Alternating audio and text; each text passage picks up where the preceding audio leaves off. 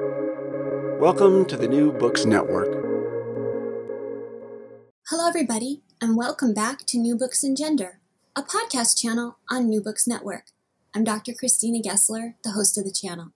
Today, we'll be talking to Lisa Selin Davis about her new book, Tomboy The Surprising History and Future of Girls Who Dare to Be Different. Welcome to the show, Lisa. Thank you so much for having me. I'm so glad that you're here. I wonder if you could begin by telling us about yourself. Sure. I don't know why that question um, stumped me. Some social categories I belong to full time freelance writer, um, mother, uh, New York City resident, often wishing I weren't. Um, and um, yeah, you know what? I think that's plenty. Okay, and I think we'll probably get into more of that as we go along, but that's that's a lovely starting place. Um, so, can you tell us um, what inspired you to write this book? Well, the first time I, I wrote about this subject was when my daughter was four, I think. And I write a lot of personal essays. And I, I started to write about my children without thinking much about the implications. So I first wrote about just the experience of watching as a lot of kids started really performing these gender roles and really segregating by sex in preschool and having a child who wasn't following suit and my conflicted feelings about that as a feminist. And then a few years later, um, someone told her when she went to elementary school in first grade, someone told her she was a tomboy. And that started me thinking about that term and why I hadn't come up with that term to explain um, the uniqueness of the way that she was playing as or looking as compared to her um, female friends. And eventually, because there was a kind of um, really lovely, kind, um, inclusive, generous attempt um, to to make her feel comfortable by adults who knew her well. Um, by constantly asking if she wanted new pronouns or if she wanted to change in the boys' locker rooms. And this was like this very sweet, wonderful thing that grown-ups were doing but it was also sending her the message as a kid who hadn't asked for those things that she actually wasn't a girl because of the way she looked and who she played with. And it was really all those things together that led me to write an op-ed in which i tried to really express support for trans kids but also to question what uh, how how much sometimes we're reinforcing gender stereotypes by assuming a kid like this um, has a different gender identity. And that inspired a very intense response. I would say most of it was positive, but the negative was so negative um, that at first it was I was really taken aback and confused. And then I tried to learn more about um, what some people objected to. And once I knew a little bit more about just the complexity of this issue, it was clear that I could, um, that there was enough for a book in it. And part of the controversy with the New York Times op ed was that they changed the title and they changed the language that you used to describe your daughter. You called her just a girl, and they were the ones who changed it to tomboy? No, no, no, no. No, they uh, they didn't do anything wrong. It's just that writers don't choose their headlines, and so they can okay. put provocative headlines that get people to click, but that don't necessarily reflect the spirit of the article. And I say clearly in that op-ed that I don't know how she's going to identify later. So, but that she's, you know, for now a girl. And the title was My Daughter is Not Transgender, She's a Tomboy. So it really it made it seem much more didactic than it was. And because so few people read past the headline, even of something that's, you know, a three minute read, there was just a, a there were many people who felt it was anti-trans and um, and were offended by the headline, whether or not they might have been willing to consider what I was talking about, which is a which is a really, really sticky subject about gender itself. And, you know, this podcast is New Books in Gender Studies, but gender means three different things. And there is very little discussion of how the word gender means different things to different people. In fact, it's it's hard to get anyone to publish anything about the contested meanings of gender. So uh, when you when when gender studies is used here, I'm curious what it refers to. So let's let's go ahead and unpack that a bit then, since we're both fascinated by uh, what it can mean. So you said for you, gender means three different things, or from your research. And so, what are the three things? Well, the way I was raised, because I was raised um, with feminist parents, um, and, and my stepfather is was a, a professor of social science, and you know, so I subscribed to the social science meaning, and I had no idea there was another meaning or two other meanings, which is that gender is about the stereotypes and norms and expe- expectations associated with your sex, your biological sex category. So, eh, all, all of the things people assume about you or the way they try to box you in, the expectations they impose upon you. That's what I believe gender is. But there are other people, and, and therefore socially constructed, right? Um, mm-hmm. Masculinity and femininity as opposed to male and female, which would be sex. That's what I learned to believe. Other people, and I think many, many more people today, are learning that gender is gender identity. And they are learning that how masculine or feminine you are is biological and that gender identity is biological. And there's tremendous tension between those definitions of gender. And then there's the third definition in which it's used as a synonym with, with the word sex and meaning the same thing. So you've got people running around like arguing with each other who, who, who maybe don't realize that this word at the root of all these discussions simply means different things to different people and that each meaning has its own political agenda attached to it. And each meaning each definition does something to liberate one group that is could be threatening to another. And those tensions between those three different um, lines of thought really are woven throughout your book you you reached out to so many different experts in so many different fields and your bibliography is rich with so many different sources. As you really unpacked what is gender what do people attach to the idea of gender where do they where do they come from in in their ideas and all of that kind of coalesces around the idea of tomboy. Um, and in the book, you talk about your own um, childhood associations with tomboy. Can you share a bit about that? Yeah, so I grew up in the 70s and early 80s, and that was what I've called the last tomboy heyday in America.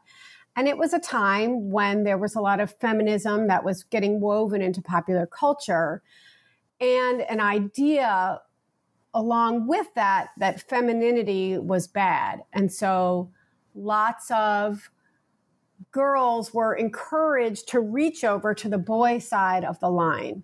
So I was not tomboyish in that I was not sassy, confident, didn't play with boys, didn't um, didn't aspire to anything culturally mas- marked as masculine. I was sometimes I looked like a tomboy because most girls I knew then were dressed the same as boys. We had we all had the same kind of bowl haircut. We lots and lots of girls had short hair. We wore unisex clothes. That's what we called them, but they were actually boys' clothes. And the heroines of the most popular TV shows and films were all tomboys Jodie Foster and Tatum O'Neal and Kristy McNichol um, and Joe on The Facts of Life. And, you know, th- those were our, our heroines.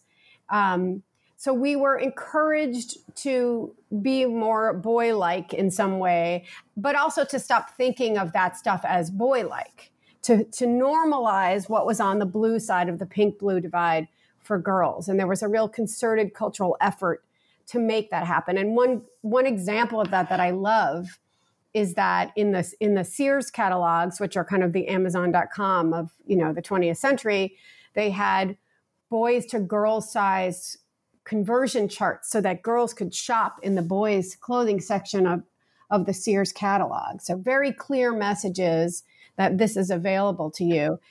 At, along with that, though, was the message that everyone should reject what's on the girl side. And how did your relationship then with tomboys mirror or differ from your daughters? Because as you said, this began this journey into this book began when you wrote an article about your daughter, and she was presenting as a tomboy, and that kind of opened up this topic and brought back a lot of memories and cultural associations for you. So, how how did your relationship with tomboys relate to your daughters, or did it not?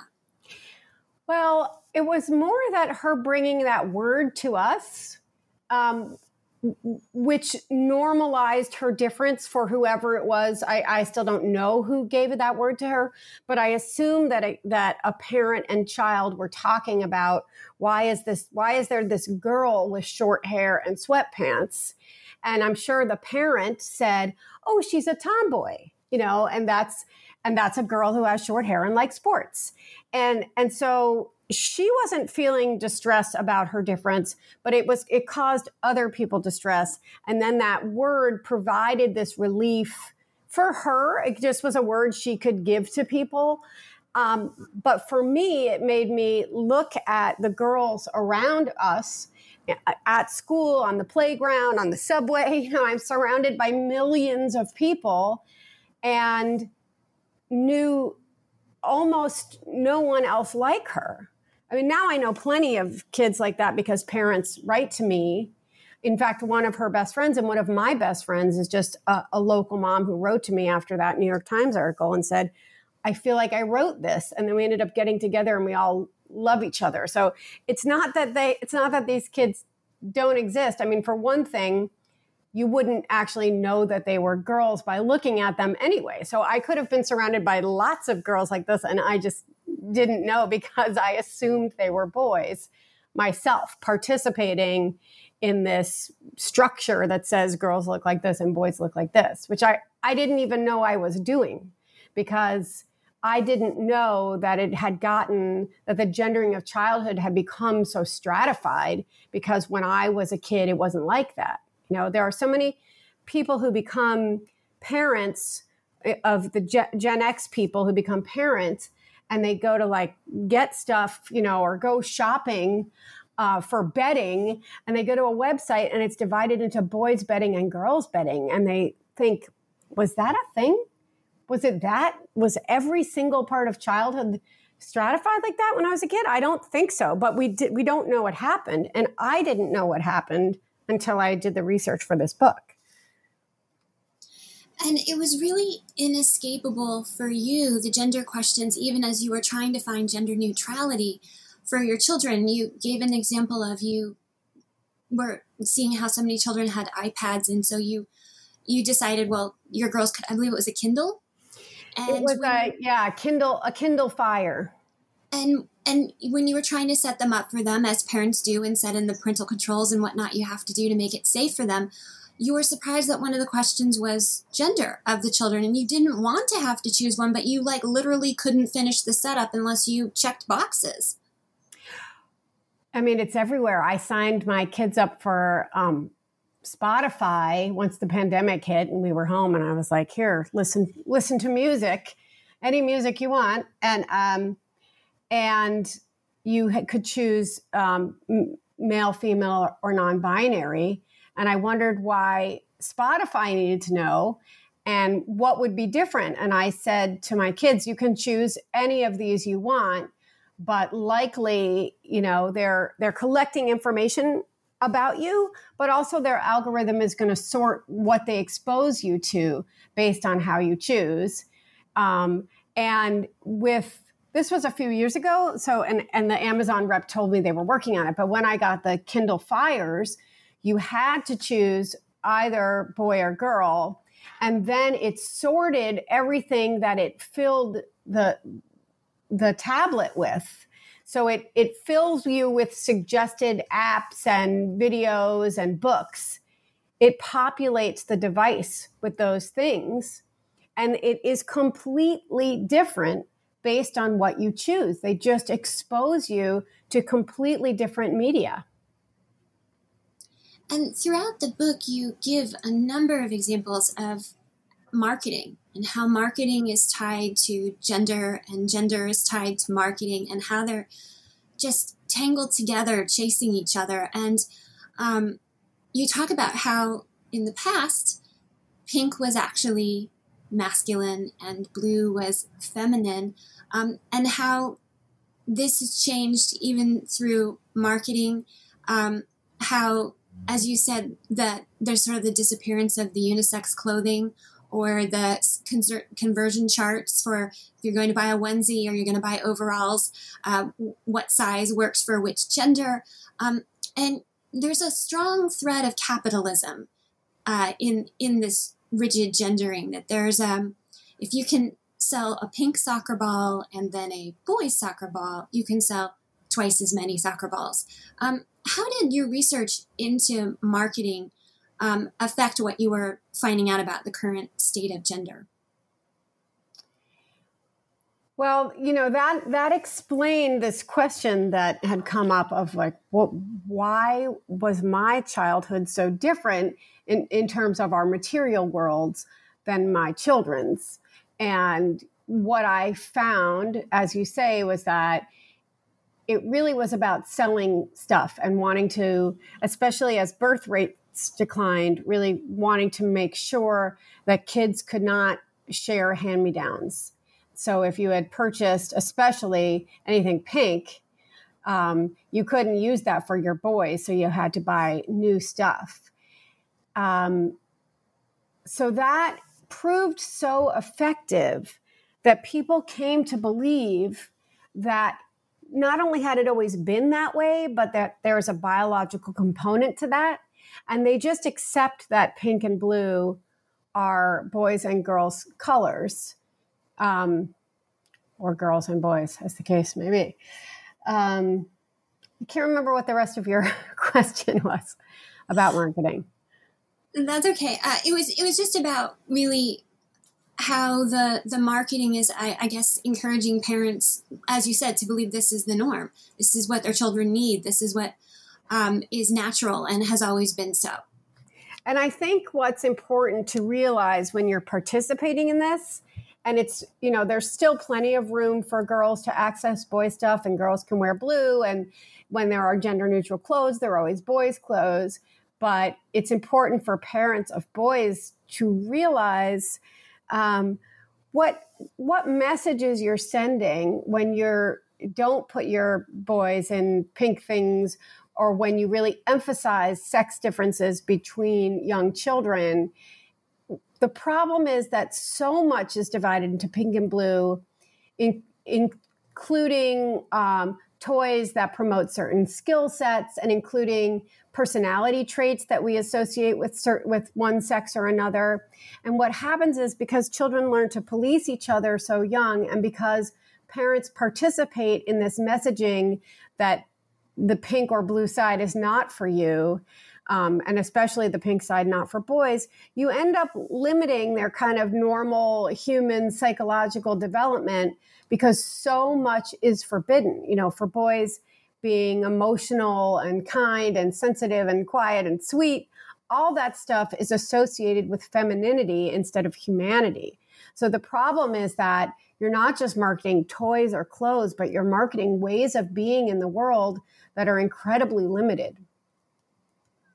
And you have a section in the book where you talk about that developmental stage for very young children when they're two and three years old about uh, key markers of brain development and, and their experience with permanence and impermanence and how they can not understand that their own identity, their own gender is is actually part of them. And they kind of have a fear that if they don't learn these messages and police each other, that they'll lose um, these these parts of their gender and, and, their identity. What things that we think of as adults? Oh, children are so imaginative. They really they get so lost in their play. Actually, because they don't have that that permanence yet, they actually become and explore those things in their play. That's as real for them as as anything else because of that stage of brain development and So for preschools and for parents who are dealing with children that age, what what are your what is your advice to them? What is your what is your findings about that age group and how gender is affecting them? Yeah, I think preschool is where we really need to put our focus. And I hope a lot of preschool teachers read this book and people involved in, in early education. Um, so kids learn very early what sex category they belong to, boy or girl. And um, if you believe those, I know some people don't believe that those are sex categories and that those are social categories. And I'll say, just qualify qualify this with um, trans kids also sometimes um, fall along the lines of cisgender kids. So a trans girl might develop the same way uh, a tri- cisgender girl would, but I'm talking generally about cisgender children here. So um, usually by age two, they know their category because they've been told repeatedly, and they learn very, very early the the stereotypes associated with those categories. And if we think about how much childhood has gotten hypergendered how every single toy and every single every single item their toothbrushes their pens their socks you know anything you can think of is divided into pink and blue as well as all these other things we talked about their, you know their material and psychic worlds are divided into pink and blue. And they know that they learn that by age 3 they're really fully able to police each other uh, for um, if they don't stay within the lines. And the lines are like very severe now.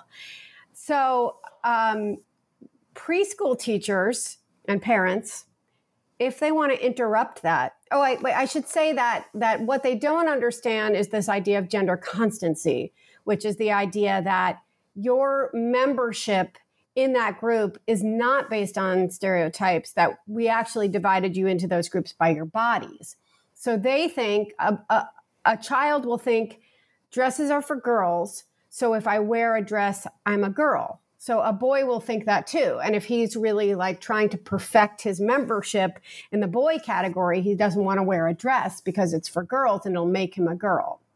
So they it takes them a little while to understand like, oh, there's my body or there's this category and the stereotypes, how much I hew to them or reject them don't have to affect my membership in this category. But as I said, the what's divided into pink and blue includes all of these things that are just human traits or human interests or human ways of being so when they're when kids are policing each other and parents are reinforcing that with their choices and preschool teachers may they may also reinforce that with like you know um, having a just the, even the assumptions that the girls will want to play dress up and the boys will want to play with trucks. That if you try not to gender the items in the preschool and you really work hard to make sure that kids feel they can play with anybody and with anything you can really um, you can really make them into more egalitarian human beings. And you know they're doing this in sweden with those gender they're called gender neutral preschools but what they really mean is we're just trying to make stuff that any kid can access. And we're just trying to prepare them now for a more gender egalitarian future. And i think it works. I think there's plenty of compelling evidence that it affects the way children see themselves and the options they feel are available to them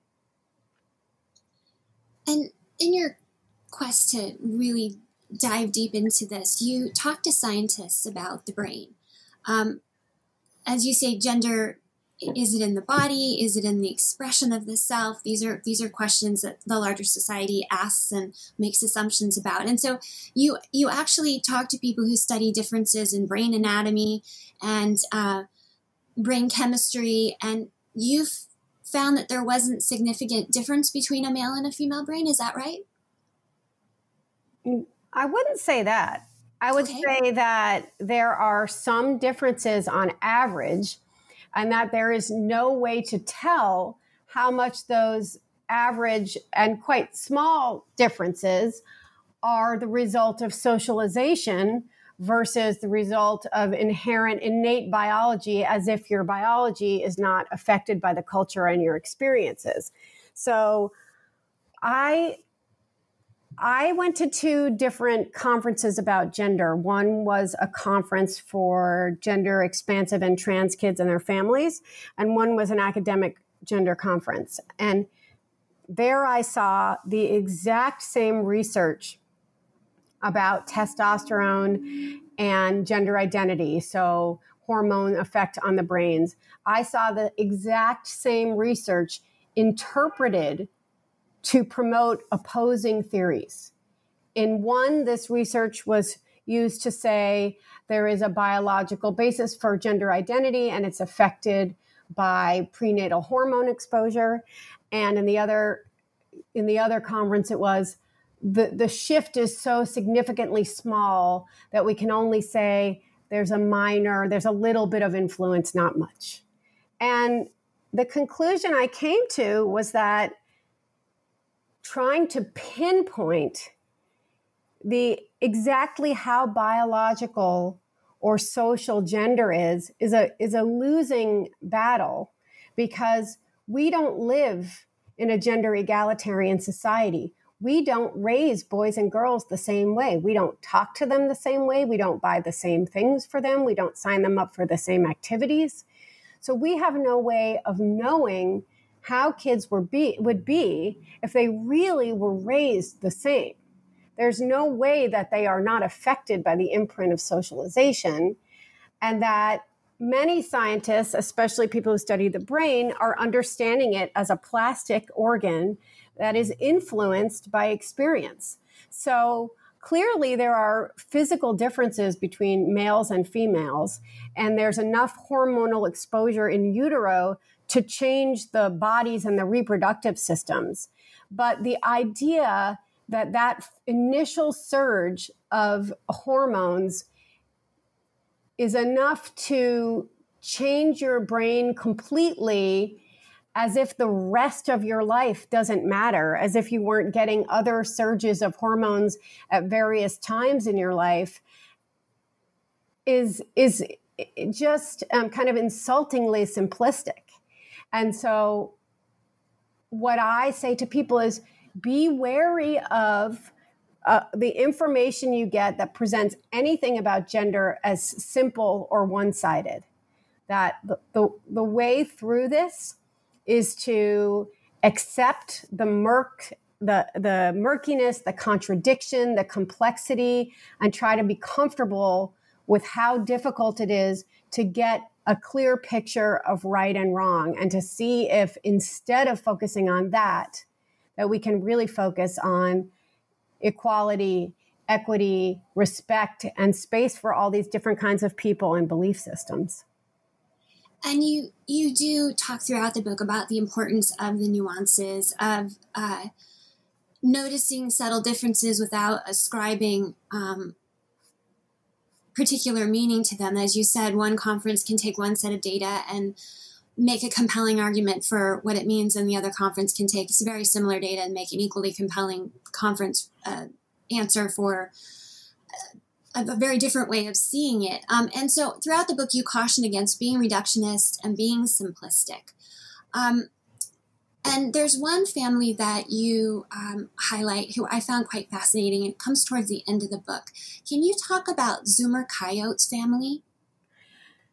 Yeah, and and you know, not to plug the competition, but Kyl Myers has a book coming out next month um, about a memoir about her gender creative parenting, and she is an incredibly smart and informed sociologist.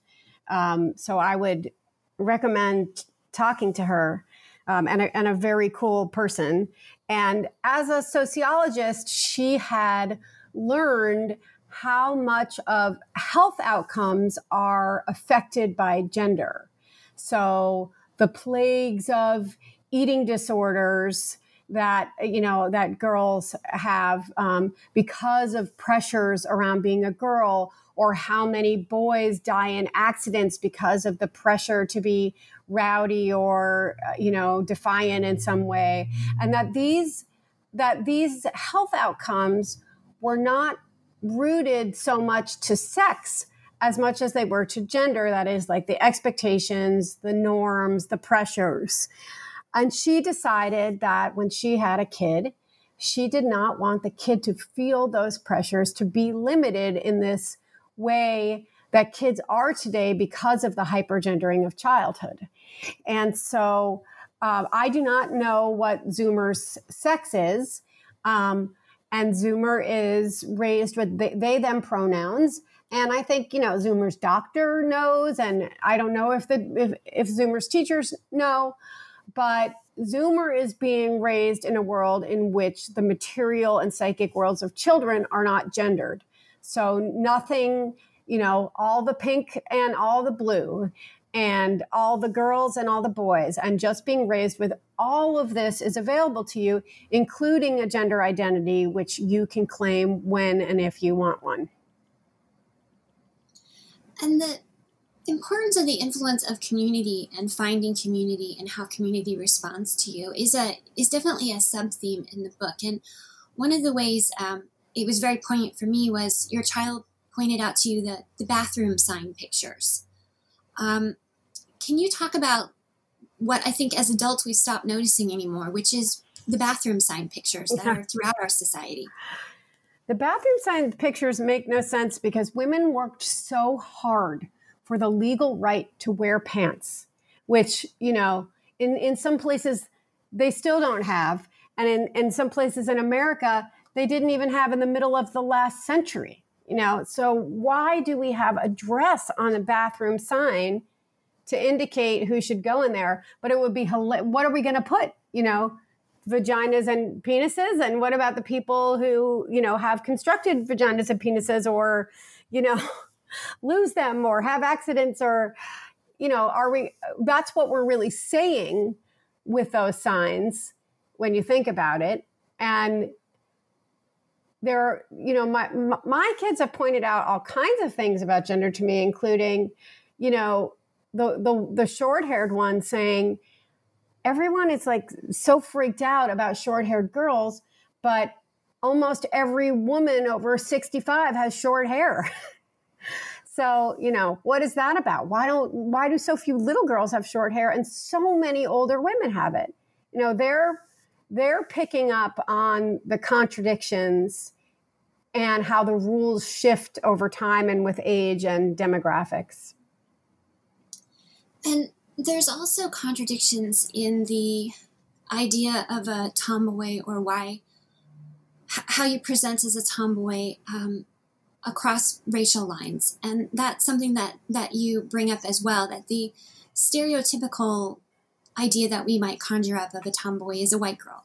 Yeah. And for girls of color, how their femininity is understood by the dominant culture and how they present as a tomboy or are not actually presenting as a tomboy, but are assumed that some of their traits are too masculine or um, can you talk about the complexity that you uncovered there? Yeah. And, you know, that's based on, on other people's research um, and particularly a book called American Tomboys, um, 18 something to 19 something by Renee Sentilles, who's a, um, a, historian. And she looked at the way tomboyism was promoted in the popular culture and also the lives of girls um, in the latter half of the 19th and, and, the beginning of the early 20th century. Um, and ultimately concluded that there was a kind of white privilege in being a tomboy, in part because it was seen as an, an allowable kind of divergence from the norm for white girls, especially like urban white girls, that it's this wonderful thing that you're climbing a tree or playing outside. Whereas a, a poor rural girl, even a white girl, you know, that kind of thing that's seen as tomboyism would just be life for you. And for an enslaved girl, um, you know, or anyone conscripted to labor because many children were still working, you know, that was, there was no like frolicking about outside. It was like, that's my life is being outside. You know, that's my life is doing hard physical labor, being a physical, sporty kind of strong person. So it, it was connected to race and class in all kinds of ways. And then there was even a kind of eugenics and white supremacy connection in that um, because the birth rate was declining among American born whites, um, and, and partly because white middle class and upper class women were expected to be very frail and remain in the domestic sphere and were wearing these you know corsets and bustles and things that were terrible for their health. So their birth rate was declining. And so there was this idea let's raise these girls as tomboys so that they'll be really healthy. So then when it's time to have babies their bodies will be ready for it. And that was like you know to make them produce white children. And tomboy tomboy the word tomboy did, really didn't even appear in black newspapers or in in white publications until the middle of the 20th century as sports started being desegregated. And um, there were athletes like althea gibson um, getting press and then starting to talk about their childhoods. And they would say oh yes i was a tomboy growing up. But that word had been uh, had sort of belonged to middle and upper middle class white girls before then. And you talk about uh, this sort of privileged space for these white girls who can be a tomboy for a while. But even for them, there was pressure to uh, what you say surrender their their tomboy ways at puberty, and, and a phrase you have in the book is tomboy taming. Can you talk about that pressure on tomboys that they could be tomboys for a while, but there was a clock on it? Yeah, I mean, it seemed like throughout, you know, for the for the last 170 years since that word was positively applied to girls, it was always conditional upon it being surrendered at puberty. And that made puberty very difficult for a lot of girls who had been tomboys for a variety of reasons. Um, but, you know, it starts with that idea that you're a tomboy so that you can be a good procreator of little white babies. So naturally, you're going to have to stop, you know, climbing trees and running around and playing baseball because now you're going to have to take up your role as a proper wife and mother.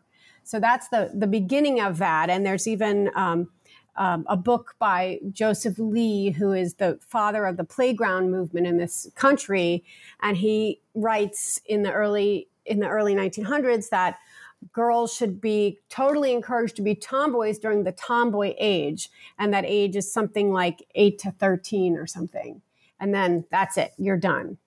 And what was interesting to me because i was i had interviewed all of these different kinds of people different races different classes different gender identities different sexual orientations.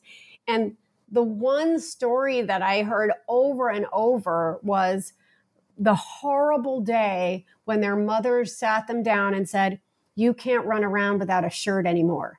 This was the day that their lives changed this was the day that they realized they didn't have equality with boys, that they're that they were coming to the end of their tomboy years, and that they were not going to have control over how they were perceived. And no, no matter who they became later, that was a universally extremely painful experience and a giant bummer that brings back memories of my own at the beach uh, that I haven't thought about in a long time. I grew up in a beach community, and there was an age when, as the girl, you, you had to keep your bikini top on, you had to keep your shirt on, and it was confusing for all of us. Yeah. Arbitrary rules that our mothers were explaining to us, and we are like, what? Right. I forgot. Yeah. Which is kind of like your body is not your own, and you can't make really make decisions about it. And, um, and you have to sort of protect yourself from the male gaze now and many of these girls did not enjoy what happened after puberty when men looked at them differently, when boys who had been their peers and companions looked at them differently. It was very, very uncomfortable because it was so different from how things had been before. And you talk about that in in the sections where you talk about dress and and what and dress meaning style of clothing. Um, and that for females who were choosing a tomboy uh, style of dress, even into adulthood, um, they articulated to you that they wanted to present themselves to others, not their sexuality. That that performing a sexiness out of their in in their clothing was not what they wanted to do. Um, can you talk about those findings and those conversations that you had with people? Yeah, I didn't find too many people who had gone full traditional femininity. I found um, one woman said, I wear skirts now, but it's really just because my thighs are so big at this point in my life that um, pants are uncomfortable and it's hard to find them that fit well. And very few of them wore um, dresses or or heels, and few of them enjoyed dressing sexily. They um, they felt like they had learned by being socialized with and sometimes as boys to be perceived in a certain way and if they dressed a certain way that is not you know provocatively not traditionally feminine it was easier to keep being perceived that way and for people to see their skill sets or their smarts or you know what was inside them instead of seeing them as an object to be judged and as you're going through the book you're you're talking about um, how parents influence this, how society influences this, and you talk about the importance of egalitarian parenting um, as the way to shift this. Um, that egalitarian parents raise more tomboys who, and then the tomboys themselves are people who have more egalitarian thinking. Can you talk about that concept? Yeah, there there wasn't a ton of research on this, but one study had found that there was a connection between sort of how tomboyish the mother was and how tomboyish the child was and also whether the father you know and and I, you know i apologize for the heteronormativity of it but th- that's who was in these studies were heterosexual couples so because they were this particular study was from the 80s um, so and not that there weren't gay couples with children, but it was just a different time, and they weren't in these studies.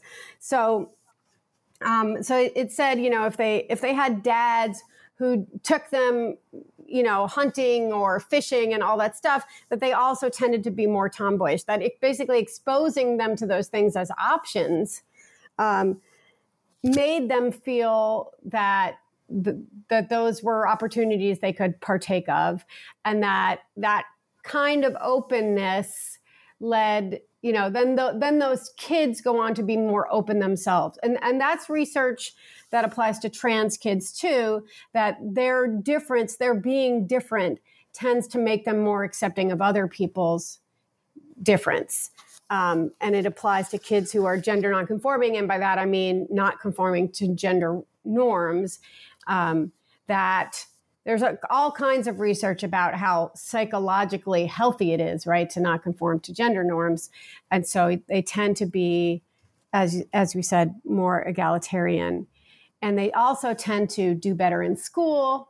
They tend to be more creative. You know, there there are all of these ways that being naturally non-conforming is helpful to you, but also encouraging that kind of nonconformity to gender norms um, through your parents and through changing the culture um, is part of that project too of creating more equity and more access to both sides of the pink blue divide.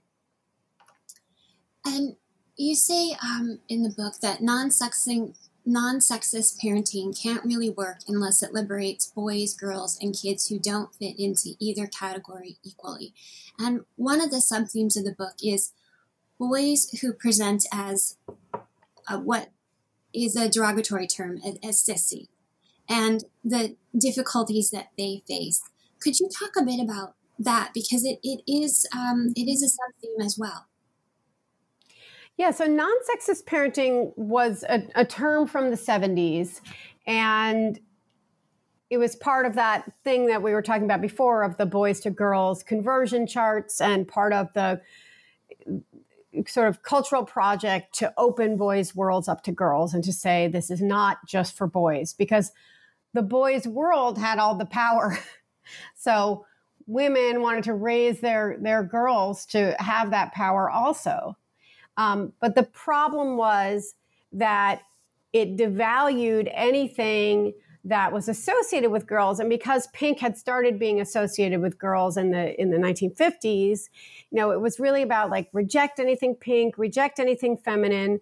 But the stuff that's pink and feminine is plenty good and important too as we talked about before like being nurturing and communicative and kind and gentle sweet.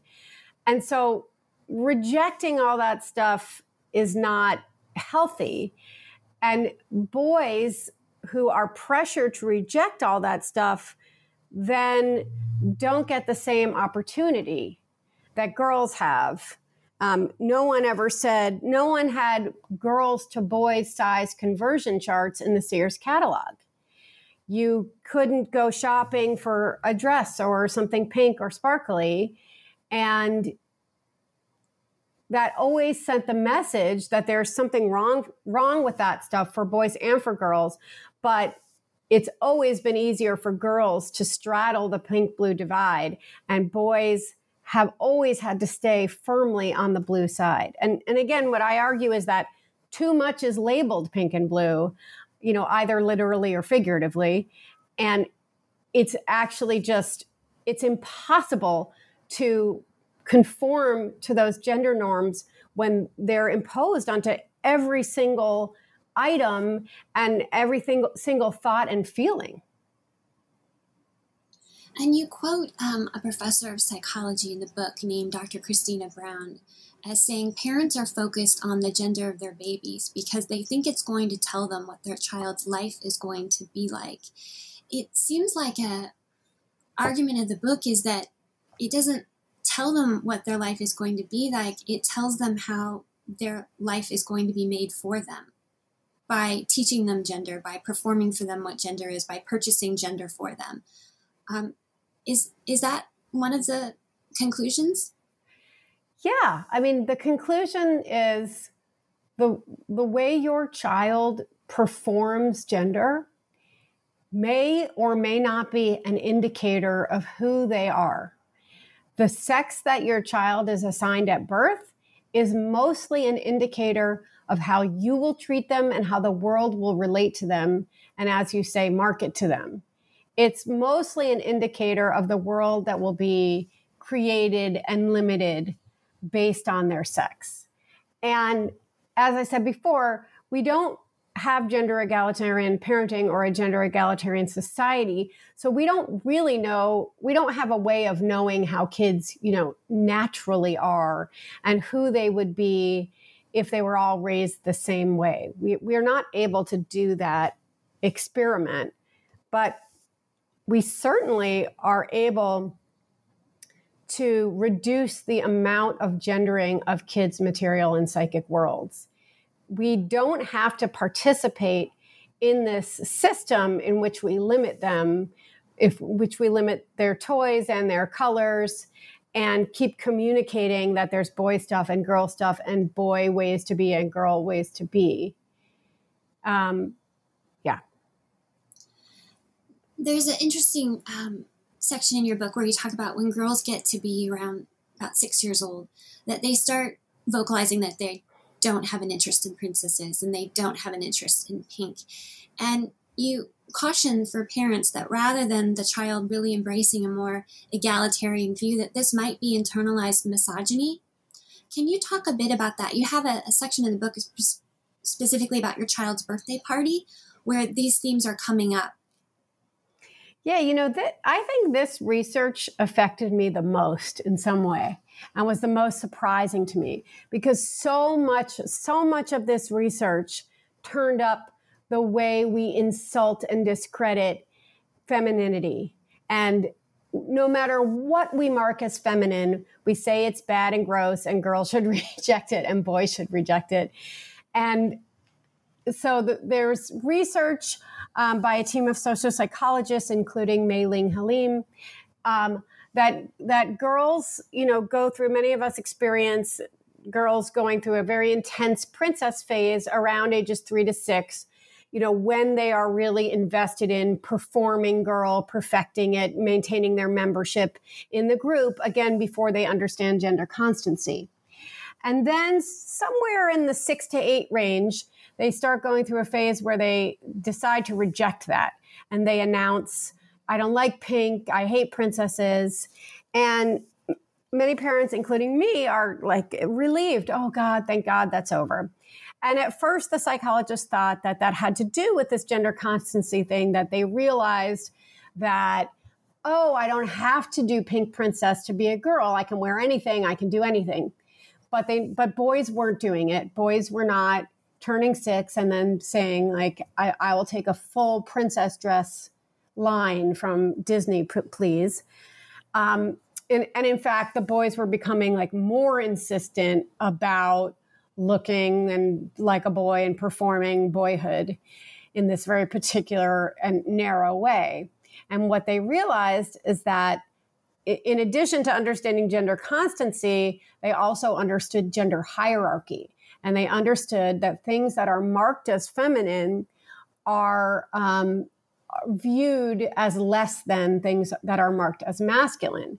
And, you know, it's one thing to reject the princesses and the and the messages that go along with princesses about, you know, that all that matters is that you're beautiful and you sit around and wait for a prince to to save you but there's so much other stuff in there and kind of random stuff like the color pink or hearts glitter or rainbows a lot of things associated flowers you know a lot of things associated with beauty and a lot of wonderful things and when you start thinking about like that we that that a boy might say like ew rainbows are gross i hate flowers then you start thinking, like, wait, rainbows and flowers are the miracle of life.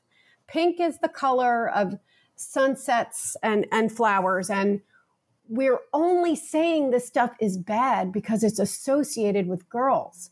And that was really horrifying to me. I and, and it really it changed my parenting because when I started hearing girls announcing that they were hating pink, which right on cue, all of these seven year old girls started doing. And I, of course, I knew that they were, what they were saying is, oh, I've internalized the message that I should reject what's feminine. And so I, I decided, you know, that I didn't want to participate in that. I just didn't, we just, in, in our world, no colors or toys or personality traits and nothing, no, no clothes, nothing is gendered. Everything is available to anyone.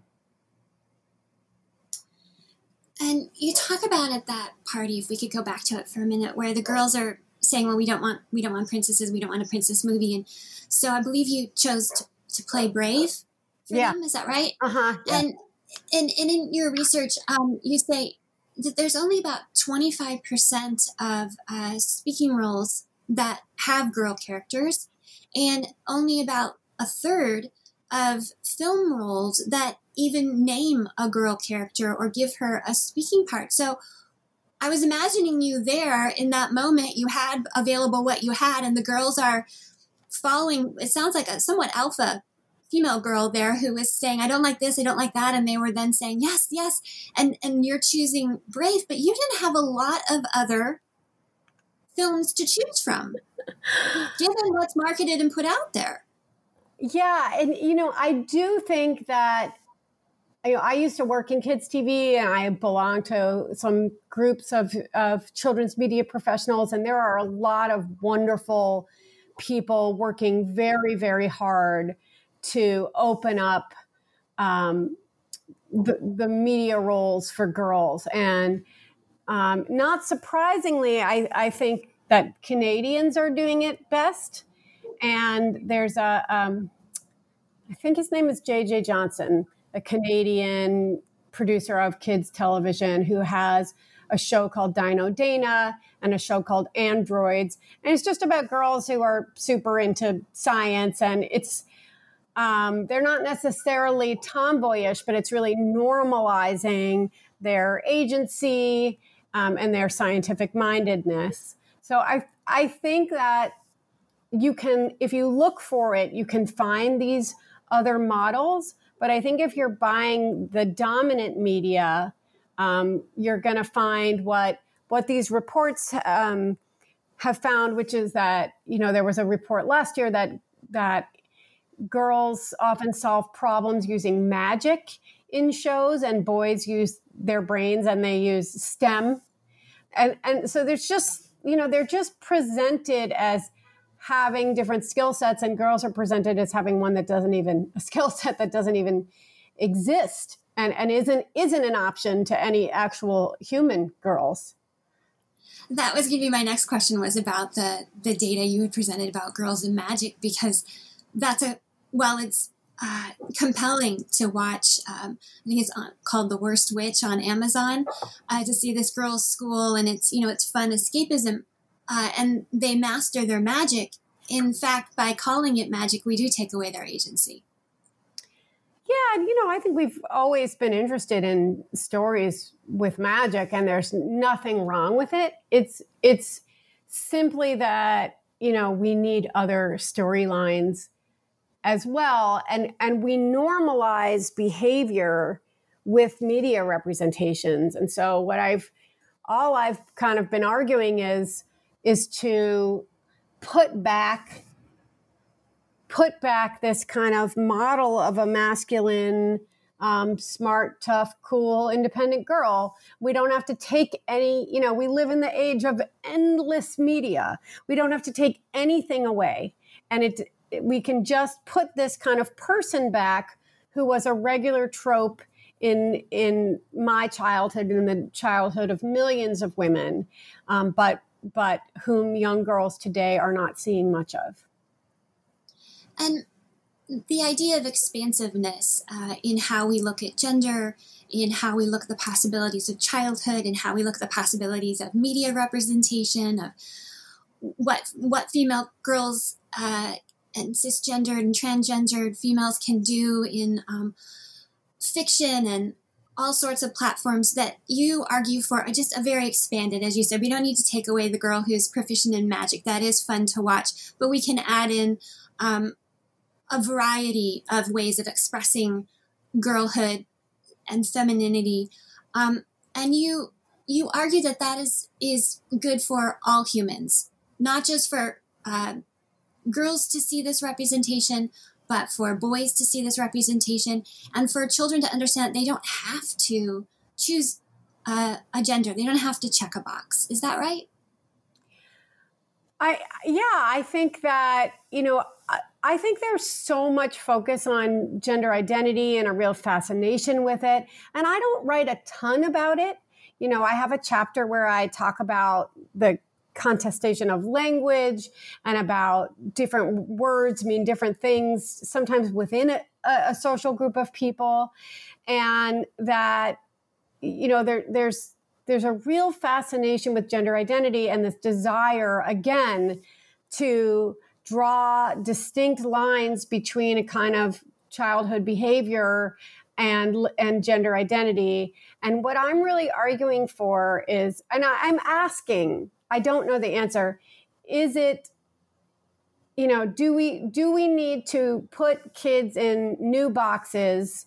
Is more boxes the answer or is the answer to to not be so worried about what box they're in and allow them to explore both sides of the pink blue divide and to not be limited by gender norms and i and I think that sometimes having identities like or having a word like tomboy was very very liberating for so many people for so many girls and women. For so long it was a way to say i'm not beholden to your rules for me. But there are other people who find that word offensively li- uh, limiting. And that's why I'm kind of advocating for living with the discomfort of ambiguity, of not knowing, and of like allowing for as much healthy exploration as possible without being tied to a certain label for what it means. That's a wonderful summation of the book. Um, in the few minutes we have left, um, can you tell us um, what surprised you the most when you were writing this book? Did it did it end up where you thought it would, or or did it take you in a different place in your journey? You know, I knew nothing about the subject when I started, and I had no idea. I had no idea what kind of book I was going to write. So I first I tried to look at as much academic research as possible, and then I tried to interview as many different kinds of people who were connected to the word tomboy as I could. And, you know, one thing that surprised me the most was what I just talked about in terms of marking things feminine and then rejecting them because we mark them as feminine and how much we all even the most feminist of parents are participating in that um, but i was really struck by how similar the childhood stories were of all these people I interviewed and how different their adult lives and identities were. And some of them grew up to be to identify as trans men. Some of them identified as butch lesbians or femme lesbians or um, by one person said bisexual, but men are really disappointing. And some of them were cis women, and they were just all different kinds of people. But the thing that they had seemed to have in common was self confidence, which definitely has eluded me my whole life. And I was really struck by the benefits of, of their kind of proximity to male privilege as children that seemed to contribute to their self confidence and success later in life. Some of that is about not being limited by gender norms. Some of them might has to do with how they were often treated when people perceived them as a boy, and some of them that has to do with having a comfort being around men and masculinity and not um, feeling intimidated by it, so that they could be in male dominated fields and feel comfortable there.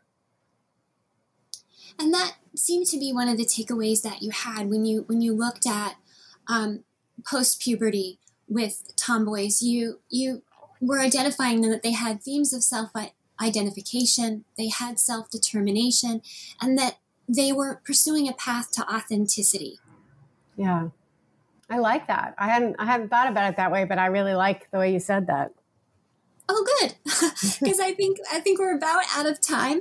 Um, and I my final question was just, what do you hope this book sparks? I am disturbed by the kind of cultural discourse, if we can call it that, that we've engaged in, and the shutting down of exploration and the cancel culture and people shaming each other for not knowing something or not understanding something or even not believing something that someone else believes.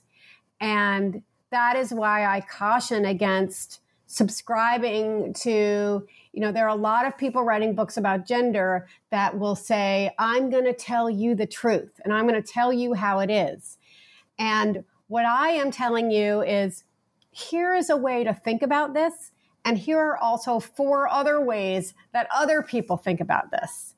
And here is how to um, here is how to see this moment in a larger cultural and historical context because I feel like we've learned so much about gender and gender identity in the past couple of years, but it seems like we're also forgetting a lot of what we learned before, especially in the 1970s and in the last kind of feminist wave. And I want to build on the knowledge, not replace it. So that requires because some of that new knowledge and old knowledge um, contradicts you know and and threatens it's very it's very hard to synthesize it. But i want to have a deeper more complicated discussion that allows us to acknowledge multiple belief systems that are difficult to synthesize but i'd like to try Lisa, thank you so much for being on the show today and telling us about Tomboy, the surprising history and future of girls who dare to be different. I'm Dr. Christina Gessler, and you've been listening to New Books Network. Please join us again.